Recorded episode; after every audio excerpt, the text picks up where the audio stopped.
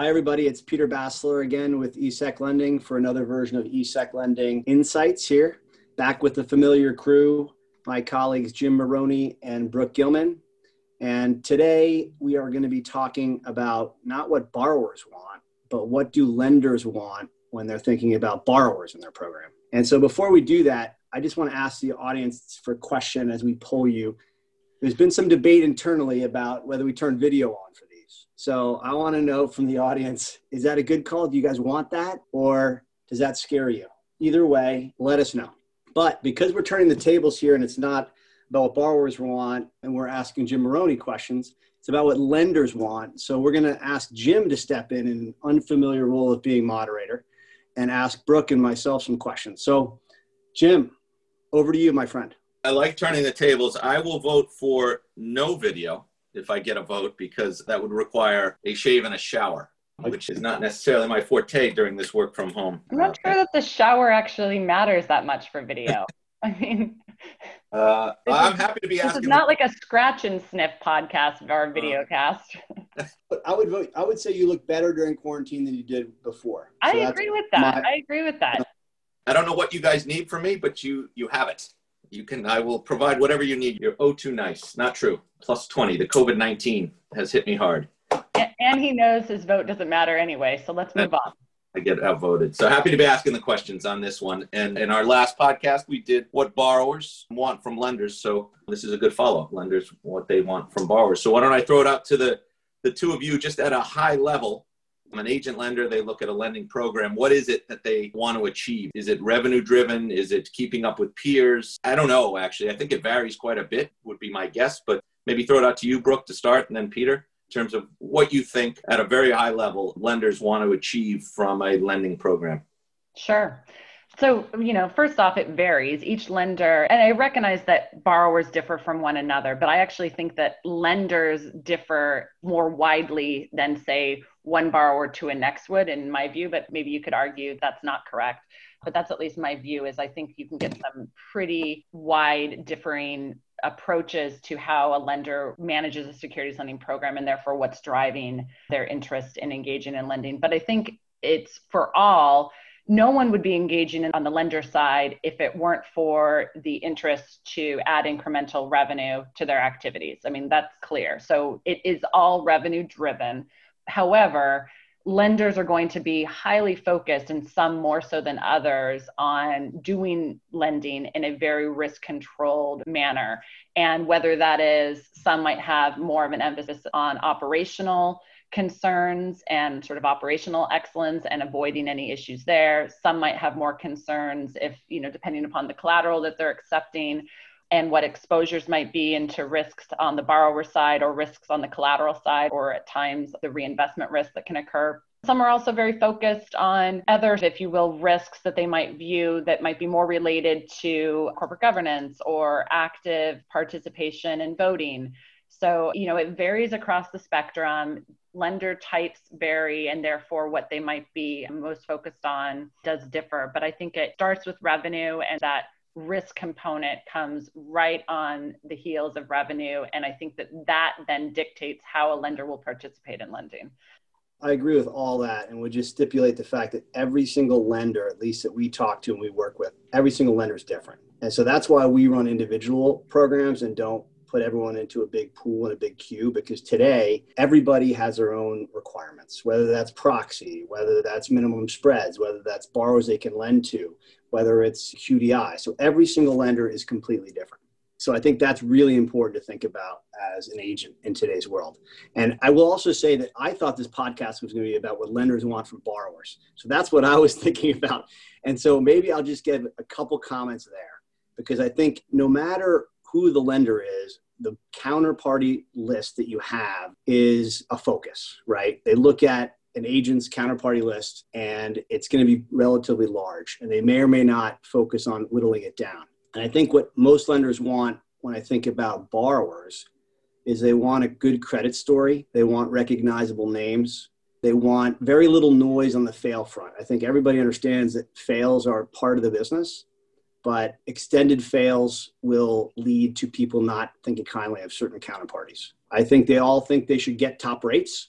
which I think is obvious, and they want transparency into rates. They want transparency into performance. And this is about borrowers, but it's also in general, a lot of lenders want no surprises and no headline risks because this is in the background. This is not anyone's top priority. The investment process and generating investment returns is really where the focus is. So, securities lending is secondary. So, I think people want minimum noise and they want consistency and no surprises. So that's kind of what I would throw out there. What would you say from a diversification standpoint? We run a program where we'll award exclusives to one or two borrowers, which in that narrow little scope would create a lack of diversification. So, how do you think when a lender looks at ESEC and they look at how we distribute our loans, how do you think they think about diversification in our program and how we create diversification for them with pockets of concentration? Or does that not matter at all?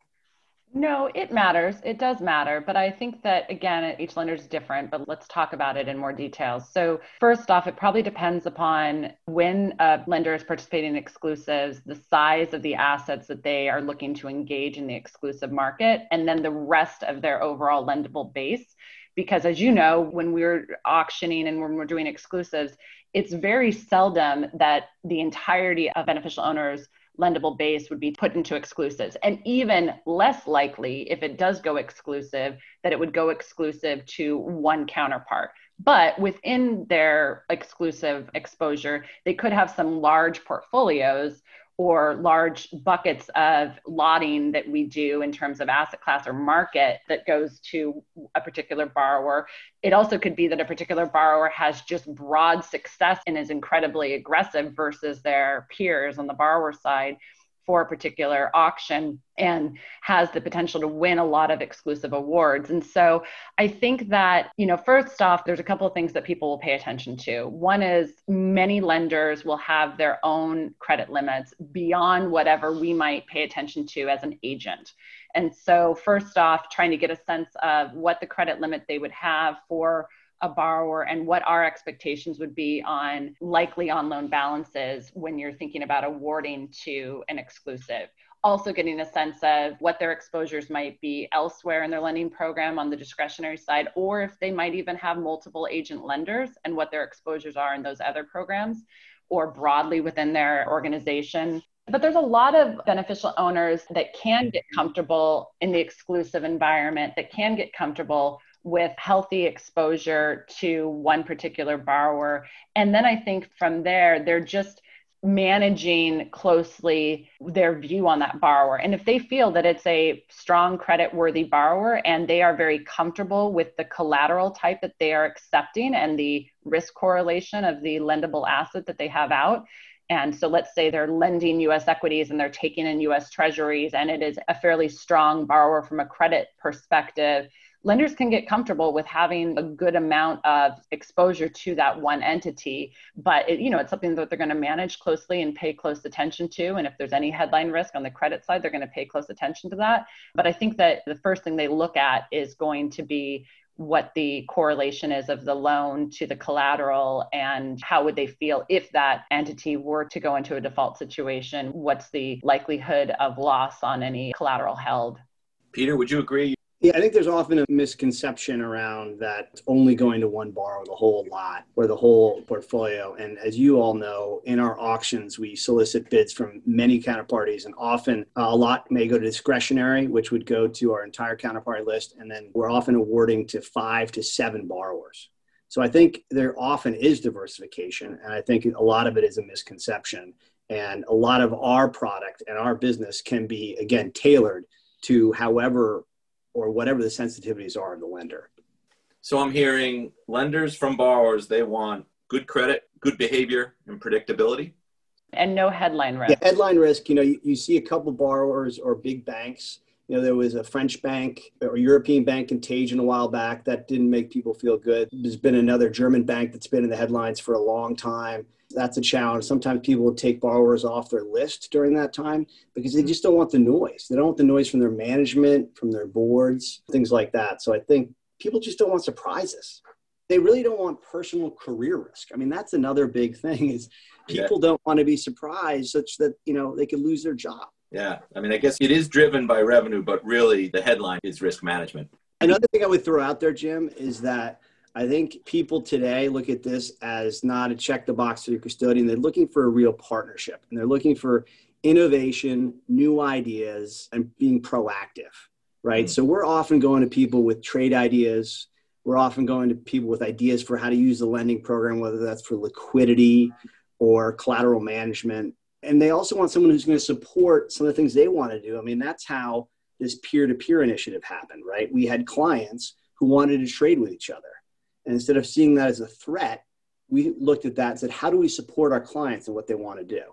So I think lenders really want that type of partnership and innovation around new things. I would just add to what Peter was saying. I, yes, I think that innovation and new ideas is interesting and great, but I think that they only want that when everything else is running smoothly. And so, day to day, if there are headaches that, so, you know, first of all, I just had mentioned they don't want to see any headline risk. And from a reputational perspective, from a credit counterparty risk exposure concern perspective, but they also don't want that operational risk. They don't want to have to deal with portfolio managers that are frustrated because there are fails in a particular market and borrowers not responsive enough to getting shares back. They don't want to deal with buy ins. They don't want to deal with any of that. And even though that all doesn't occur frequently, it can occur. And when it does, they want borrowers to be very responsive and to be able to essentially make the issue go away and not create the issue in the first place, but make it go away quickly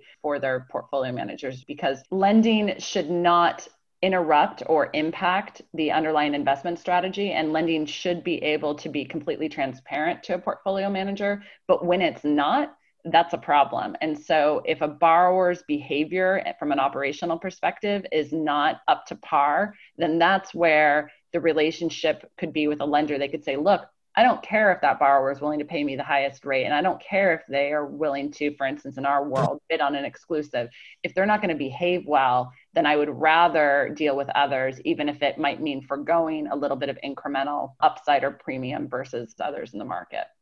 Yeah, that's a good point. One that's lost on probably me and, and the borrowers and our counterparts is the pain that that bad behavior, which may be standard and non painful from the way we look at it creates pain for our, our lenders and can really disrupt the lending program.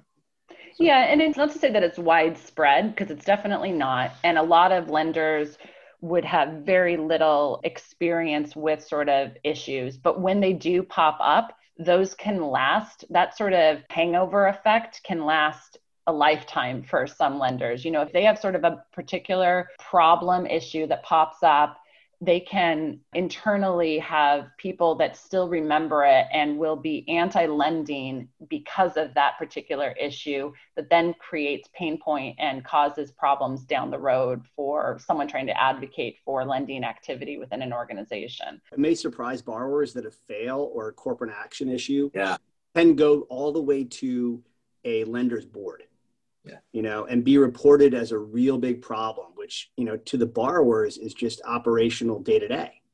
Right. And I don't think necessarily everyone really appreciates that. And to Brooke's point, I mean, I've talked to prospects who said, look, 15 years ago, there was a corporate bond fail that went on for a year.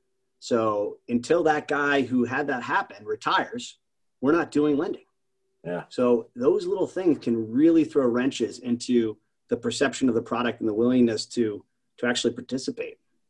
Yeah, and oftentimes the agent, if those headaches are occurring, the agent has a great ability to shield the lender from that and to sort of, you know, deal with it first and foremost. That is our job.